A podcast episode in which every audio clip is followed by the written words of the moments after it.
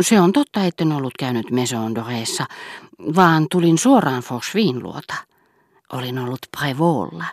Se ei ainakaan ole keksittyä. Hän tapasi minut siellä ja pyysi katsomaan hiilipiirroksiaan. Mutta sitten hänen luokseen tuli joku.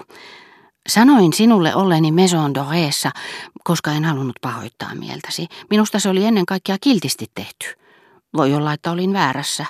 Mutta ainakin tunnustan sen suoraan. Mitä etua minulla itse asiassa oli jättää kertomatta, että lounastin hänen kanssaan Pariisin Myrsiin juhlapäivänä, jos se olisi ollut totta.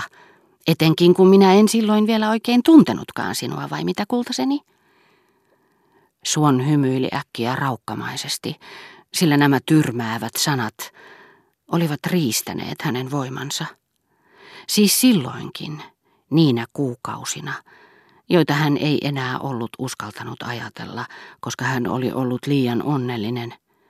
Niinä kuukausina Odet oli rakastanut häntä, mutta oli siitä huolimatta valehdellut hänelle jo silloin.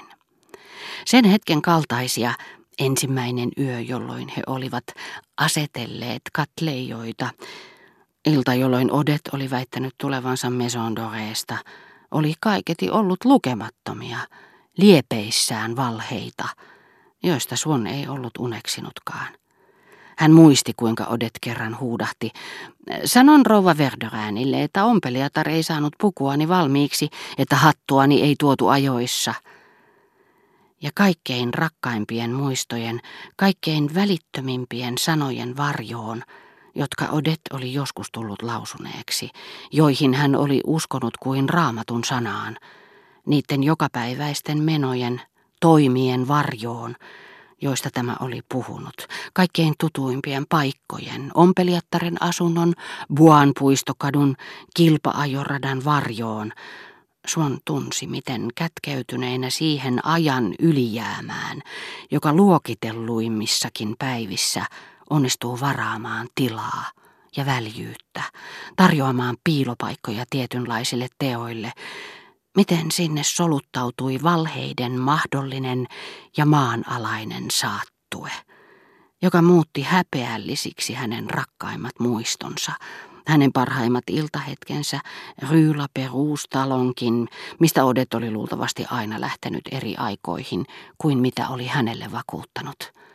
Päästi kiertelemään kaikkialle hivenen sitä karvasta kammoa, mitä hän oli tuntenut kuunnellessaan Maison Doreeta koskevaa tunnustusta, ja niin kuin Niiniven tuhossa inhottavat eläimet järkytti kivikiveltä hänen koko menneisyyttään. Jos hän nyt käänsi torjuen päätään, aina kun hänen muistinsa kuiskasi Maison Doreen pelottavan nimen, hän ei tehnyt sitä niin kuin vain pieni aika sitten Marquisitar de Saint-Verten kutsuilla – koska se toi hänen mieleensä jo kauan sitten menetetyn onnen, vaan koska se liittyi häneen juuri iskeneeseen onnettomuuteen. Mutta vähin erin Maison Doreen niin kuin Buan saarenkin nimi lakkasi tuottamasta Suonnille kärsimyksiä, sillä rakkautena, mustasukkaisuutena pitämämme tunteet eivät ilmene yhtenä ja samana, jatkuvana – jakamattomana intohimona. Ne koostuvat lukemattomista perättäisistä, erilaisista rakkauden ja mustasukkaisuuden tunteista, jotka tulevat ja menevät, mutta luovat katkeamattomalla moninaisuudellaan vaikutelman jatkuvuudesta, harhan yhtenäisyydestä. Suonnin rakkauden elävä henki – hänen mustasukkaisuutensa uskollisuus syntyivät Odetteen kohdistuvien lukemattomien halujen ja toiveitten uskottomuudesta ja kuolemasta. Jos hän olisi onnistunut olemaan tapaamatta tätä pitkiin aikoihin, ei niiden tilalle, jotka kuolivat, olisi kohta kasvanut uusia. Mutta Odetten läsnäolo kylvi jatkuvasti Suonnin sydämeen vuoroin hellyyden, vuoroin epäluulon siemeniä.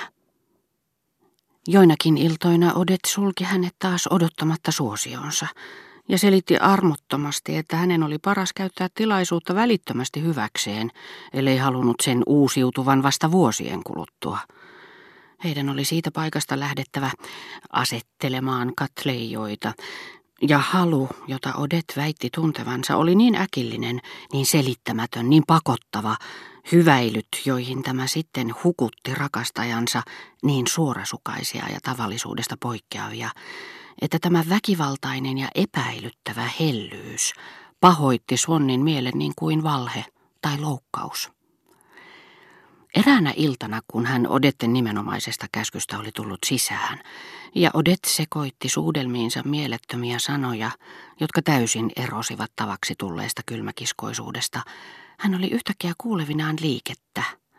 Hän nousi, etsi joka puolelta, ei tavannut ketään, mutta ei enää tuntenut minkäänlaista halua paneutua Odetten viereen, jolloin tämä raivosta suunniltaan särki maljakon ja huusi, sinun kanssasi on ihan mahdotonta tehdä mitään.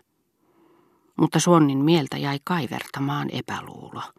Hän ei koskaan saisi tietää, oliko Odet kätkenyt huoneeseensa jonkun miehen, kiihottaakseen joko tämän aisteja tai sitten mustasukkaisuutta. Joskus hän vieraili ilotaloissa toivoen saavansa tietoja Odettesta, vaikkei uskaltanutkaan mainita tätä nimeltä. Minulla on juuri teille sopiva tyttö, sanoi emäntä. Ja Swan jäi suruissaan juttelemaan tunniksi tai pariksi jonkun tyttöraukan kanssa, joka ei ymmärtänyt, miksi pääsi niin vähällä. Muuan aivan nuoria ihastuttava neitonen sanoi hänelle kerran, haluaisin kauhean mielelläni löytää tosi ystävän, silloin en kyllä ikinä enää lähtisi kenenkään muun kanssa. Ihanko totta, luuletko, että joku nainen voisi liikuttua siitä, että häntä rakastetaan ja olisi aina uskollinen, kyseli Swan kiihdyksissään. Totta kai, se riippuu luonteesta. Suon ei voinut olla sanomatta näille tytöille kaikenlaista, mikä olisi miellyttänyt itse Delommin prinsessaa. Sille, joka kaipasi sydänystävää, hän sanoi hymyillen, kiltti tyttö, joka on tänään pannut siniset silmät, samanväriset kuin vyönauhansa. Teilläkin on siniset kalvosimet. Me vasta keskustelemme sopuisasti, ja vielä tämän tapaisessa paikassa. Enkä minä vaan pitkästytä sinua.